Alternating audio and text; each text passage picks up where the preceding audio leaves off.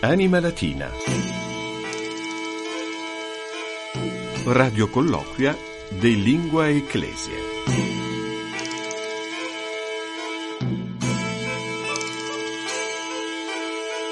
Anima Latina nunchezia minundis, icheste Fabius con grandex, frequenzis, stationis radiofonice vaticane, salvete, ben trovati all'ascolto della 132esima puntata di Anima Latina, radio colloquia di lingua ecclesie, conversazioni radiofoniche sulla lingua della Chiesa, de gustibus non est disputandum, ma siamo certi che questo programma vi piacerà. Se invece vi avremo deluso, tenete conto che errare umanum est, e comunque, in extrema ratio, se non volete ascoltarci ob torto collo, almeno una tantum, potete sempre spegnere la radio, ma in questo caso non potremo esimerci dall'esclamare o tempora o mores. Bentrovati, eh, accanto a me a condurre questo programma e a sopportare anche le mie facezie c'è Maria Milvia Morciano. Ciao Maria. Ciao Fabio e salvete omnes. E introduciamo l'ospite che condicio sine qua non per ogni puntata di Anima Latina, uno scriptor dell'ufficio Lettere Latine della Segreteria di Stato Vaticana. In questo caso torna con noi il professor Roberto Fusco. Professore, ben ritrovato. Grazie Fabio, buongiorno a tutti. Preside della facoltà di lettere cristiane e classiche della Pontificia Università Salesiana. Professore, siamo all'inizio anche no, di una nuova stagione scolastica accademica. Chissà quanti studenti hanno scelto il classico, stanno studiando il latino. Ne parliamo spesso nelle nostre trasmissioni. C'è questo dibattito no, sull'utilità educativa, formativa del latino oggi, nel 2023. Lei, in due parole, se dovesse perorare la causa, cosa direbbe? Che utilità studiare il latino oggi? Ad esempio, per trovare lavoro, dice, ma che studi a fare il latino? Io dico la visione critica della realtà e basta. È già molto. È già molto. E allora cerchiamo di assumere questa visione critica anche leggendo i post di Papa Francesco sull'account di X in lingua latina e andiamo a scegliere un post dello scorso 30 luglio. Auctoritates federationis russice commone facimus, ut pactiones in ponte uxino reficiantur et triticum in securitate advei possit. E qui veniamo a uno dei passaggi drammatici del conflitto che si sta combattendo nel cuore dell'Europa dopo l'invasione della Russia in Ucraina, ormai da, da più di un anno e mezzo, perché proprio l'estate 2023 la Russia si è rifiutata di estendere il cosiddetto accordo del grano con l'Ucraina, avviato nel luglio 2022, che assicurava che le navi cariche di cereali ucraini potessero lasciare senza pericoli i porti del paese affacciati sul Mar Nero. E qui Papa Francesco, proprio all'Angelus del 30 luglio, questa è una citazione di quell'Angelus, fece un appello diretto alla federazione russa, le federazioni russiche, affinché sia ripristinata quello che si, si eh, veniva chiamato il patto del grano. No? E qui Papa lo chiama però Pactiones in ponto euxino? Sì. Che sarebbe? È il Mar Nero. Il Mar Nero. Il Mar Nero. Sì, il patto del Mar Nero, Mar Nero, sì, sì. in questo senso, l'iniziativa del Mar Nero. Et triticum, cioè il grano eh, si traduce triticum? Sì, Ah, sì, Questo va a colmare la mia ignoranza. In securitate ad vehi posti, cioè che sia trasportato in sicurezza. Sì, il verbo adveo ha proprio questo Ah. valore del essere portato con un mezzo, mezzo di trasporto. È interessante il toponimo Pontus Euxinus. Eh, ecco, sì, dimmi qualcosa di più su questo. Perché in realtà Euxinos è mare ospitale in greco, però il vero nome, il nome più antico era Aexinos, cioè inospitale. Dopo il passaggio degli argonauti ha mutato nome, però pare che derivi ancora dall'aggettivo avestico ad scena, che significa oscuro nero, quindi mar nero. Ah, ho capito. È interessantissima l'etimologia anche di questi eh, nomi, in questo caso di un mare come il Mar Nero. Andiamo invece allo spazio dedicato ai neologismi. E qui un'altra volta troviamo una parola che è nel vocabolario anche di noi italiani, ma che in realtà è di derivazione inglese e vediamo un po' come si può tradurre in lingua latina. Un prestito della lingua inglese, no? La parola Hacker. Hacker, che poi tra l'altro apre un dibattito perché letteralmente sarebbe una persona che utilizza le proprie competenze informatiche per esplorare i sistemi, sperimentare, estendere l'utilizzo, però è stata utilizzata eh, spesso ed è rimasto un po' questo significato come qualcuno che lo fa in maniera criminale, cioè in maniera illegale, no? Invece poi gli esperti in informatica ci dicono che l'hacker in qualche modo non è sempre un criminale, insomma, però in latino come si dice hacker? Allora, furtivus scrutator notarum personalium collectarum. Oppure homo eius modi contra legem Appunto. computatorio suo in notas personales in unum collectas se in- ingerit. Eh, qui è quasi Quindi una... ti, ti- ti immagini, no? Eh, esatto. Eh, Ci hanno C'è fatto un attacco hacker, atta- homo, hominis eiusmo di contralegge in computatorio su in notas persone. Cioè, eh, È quasi no. provocatoria Eh, questa- questa sì. traduzione. Allora, siamo alle solite.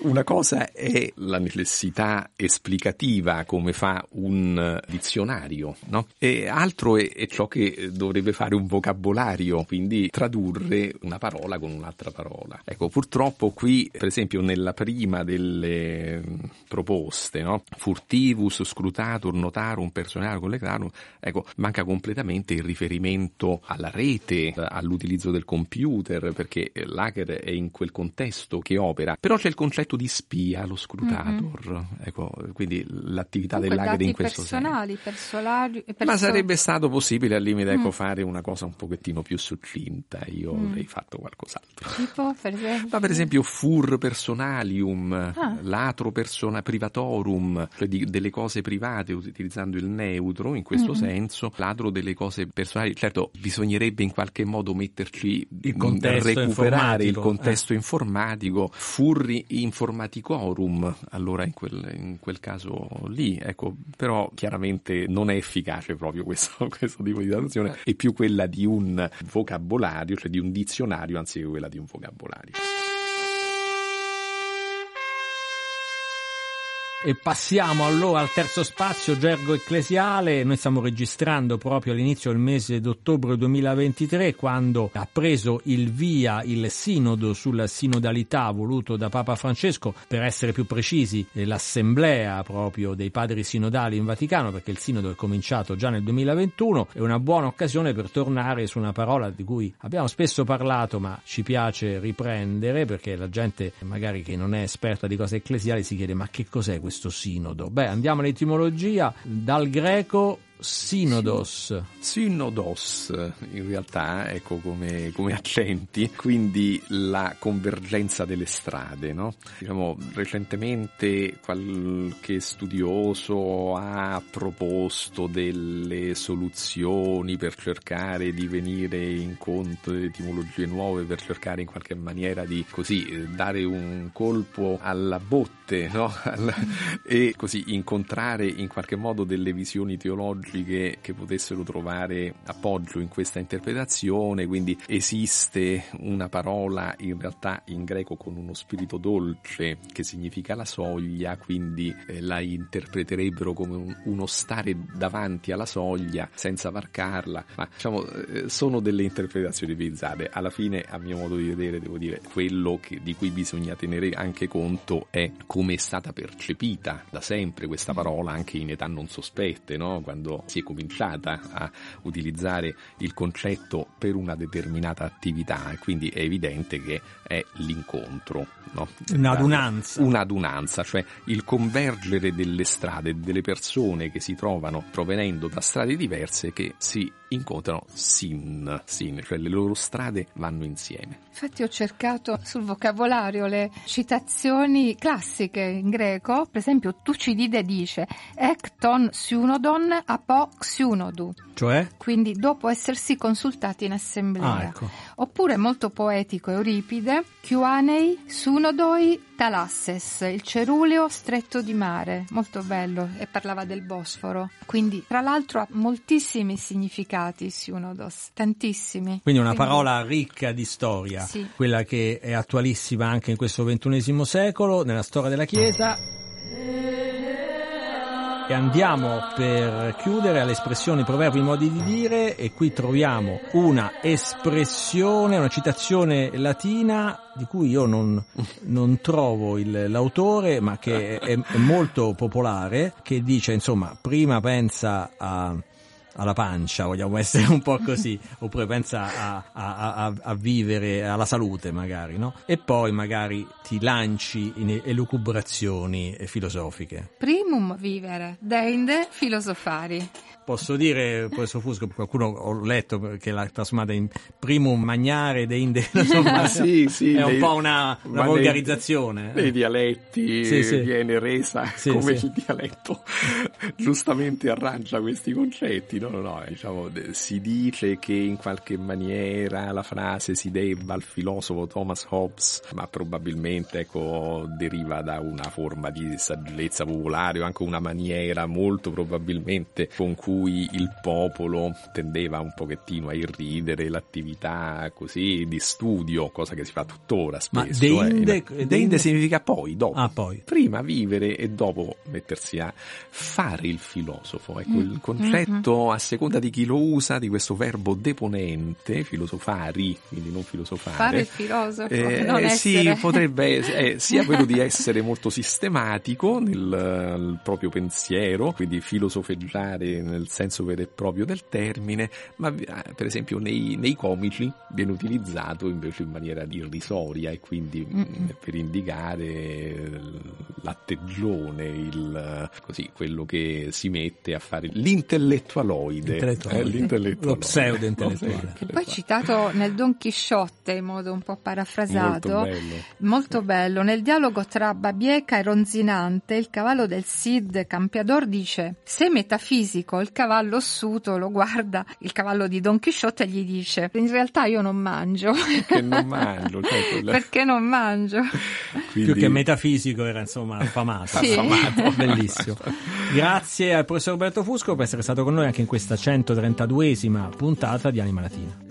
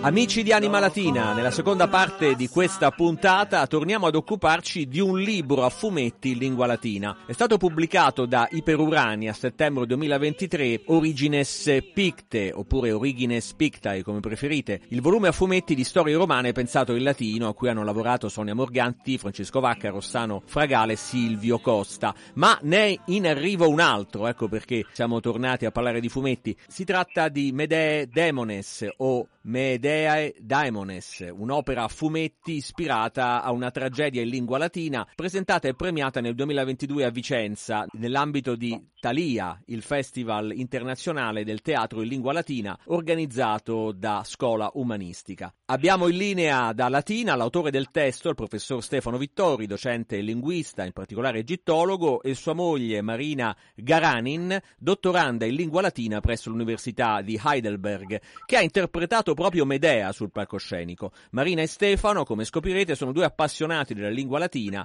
che utilizzano nella vita quotidiana e sui social. Ben trovato Stefano. Salve, salve a tutti. E ben trovata anche a Marina. Eh, salve da me. Professor Vittori, come nasce il suo testo in trimetri giambici Medee Demones e qual è la trama? Perché noi conosciamo così, eh, anche per sommi capi, la Medea di Euripide, quella di Seneca, invece nella sua cosa succede? Beh, nella mia Medea eh, si rispetta quella che era stata la tematica proposta per il certamen Thalia, eh, il cui tema era proprio eh, Daimones o Demones, come preferite. Dunque io ho rielaborato la trama di Medea in relazione alla figura religiosa, spirituale della cultura occidentale del demone, partendo dall'osservazione del fatto che nelle due opere che abbiamo di Medea, cioè la Medea di Euripide e quella di Seneca, i figli di Medea non vengono mai nominati per nome, non vengono mai nominati. Perciò ho pensato che appunto una cosa tipica del demone è la sua ambiguità sui nomi. In molte culture i demoni hanno molti nomi o non ne hanno nessuno, non si può pronunciare il loro nome. E allora ho pensato, rielaboriamo questa storia con i figli come demoni, cioè quasi spiegando perché in Seneca e Euripide non vengono mai nominati. La differenza è che nelle Medee di Euripide e Seneca questi bambini sono dei soggetti completamente passivi degli eventi. Nella mia storia sono in realtà i dei ex machina di tutta la storia, perché senza spoilerare per chi eventualmente volesse vedere lo spettacolo che sta su YouTube, si può vedere, o sue future rappresentazioni, perché sono all'origine della magia stessa di Medea, che ad essi aveva promesso un parto, cioè di farli nascere, in cambio del loro aiuto magico. Naturalmente quando Giasone lascia Medea, tutti i piani di Medea e dei demoni vanno in fumo e da qui si sviluppa tutta la trama. Ecco, molto interessante e affascinante, ma quando è nata l'idea di trasformare questo testo con l'aiuto dello sceneggiatore Francesco Vacca e del disegnatore Gabriele Buttafuoco in un fumetto? Beh, questo è avvenuto al convegno Lilium a Firenze nella primavera di quest'anno, del 2023, in quanto Francesco Vacca con Rossano Sagale erano venuti. Noi eravamo lì per appunto portare sulle scene la nostra, la nostra Medea. Loro erano lì per presentare il loro progetto Origine Spictae, che stava per partire con un Kickstarter. Abbiamo visto i loro disegni, le loro presentazioni, anche lo stile grafico. Siamo rimasti completamente affascinati, anche perché collaborando con Luca Amadeus Ranieri e con altre persone, io, cioè noi sapevamo che sì, il latino si stava conquistando vari spazi nella cultura pop, nella canzone, anche nella letteratura, ma il fumetto, questo ambito così amato da così tante persone, ancora non lo avevo visto a quel livello di arte, per cui è stato praticamente spontaneo in me quella sera stessa proporre a Francesco Vacca la nostra Medea come fumetto. Lui ha subito entusiasticamente aderito all'iniziativa. Ecco, eh, vorrei sentire Marina e chiederle che esperienza è stata ed è interpretare Medea sul palco in latino davanti a un pubblico. Medea è un personaggio molto importante per la cultura e la letteratura occidentale, cioè mi sentivo molto onorata di poter dare vita a lei, anche al di là delle questioni personali, è stato importante per me contribuire con la mia voce e i miei gesti a dimostrare il fatto che la domanda del latino vivo o morto è completamente superata e che non solo nel mondo c'è abbastanza gente che parla latino da poter riempire festival e convegni internazionali, ma addirittura si sta formando una letteratura originale che non si accontenta più di riprodurre i canoni classici come faceva scriveva la poesia rinascimentale, ma parla in modo moderno di cose moderne. Oltretutto, avevo modo di poter presentare quest'opera al pubblico per la prima volta, cioè la prima volta che, un pubblico ha ascoltato le parole di Stefano le ha ascoltate dalla mia voce. Ecco, è vero che lei e suo marito usate il latino anche come lingua quotidiana a casa e, e perché? Eh, senz'altro, perché ci siamo conosciuti scrivendoci in latino su Facebook. Eh, così è la cosa più naturale parlare latino, a prescindere da, dal fatto che ci piace, sarebbe stato strano parlare in italiano o un'altra lingua. Ecco, eh, Stefano Vittori, come nasce invece la sua passione per il latino eh, come linguista e perché continua a utilizzare una lingua generalmente considerata morta anche per scrivere, per creare nuove opere come la sua Medea? Innanzitutto, riallacciandomi un po' a quello che ha detto Marina poco fa, oggi come oggi chi giudica una lingua in base a se sia morta o viva eh, è un po' come eh, bisogna essere persone che guardano il dito e non la luna per poter giudicare una lingua in base a se sia morta o viva, cioè se abbia parlanti nativi o meno. Esistono lingue nel mondo, ecco Marina diceva poco fa che il latino ha abbastanza parlanti da riempire teatri, festival, eccetera. Ci sono lingue, molte lingue nel mondo che oggi hanno 15 parlanti, 12 parlanti. C'è una lingua come l'anti, parlato in Siberia, che ha circa 10.000 parlanti e che è affascinante perché devi praticamente esprimere quando dici un verbo se stai parlando di un'azione che hai visto direttamente o non hai visto direttamente. Cioè ci sono delle lingue meravigliose che hanno pochissimi parlanti, quindi stare lì a giudicare una lingua, se abbia o non abbia parlanti nativi, è come giudicare la bellezza di una donna, non so, da, se abbia o non abbia una collana o un bracciale, cioè di fronte alla complessità, all'architettura del linguaggio umano in tutte le forme in cui si manifesta, in tutte le lingue, le migliaia di lingue che si manifesta e che ognuna rappresenta un modo di vedere il mondo, un modo di rappresentare la realtà, non semplicemente un modo di esprimere la realtà, ma di crearla, perché il pensiero crea la realtà. Ecco, di fronte a questa complessità architettonica e a questa meraviglia biologica che il genere umano ha creato, ti rendi conto che giudicarla se ma ci stanno parlanti che la parlano perché l'hanno imparata dalla madre quando erano ragazzini? Quanto può essere inutile una domanda del genere. Ogni lingua, abbia o non abbia parlanti nativi, è un modo di vedere l'universo e più modi di vedere l'universo tu possiedi, più la tua mente, il tuo modo di pensare si allarga e si potenzia. Tra l'altro, essendo io italiano, il latino è particolarmente vicino alla mia cultura e a questo aggiunge una marmoreità nel suono che lo rende una lingua estremamente potente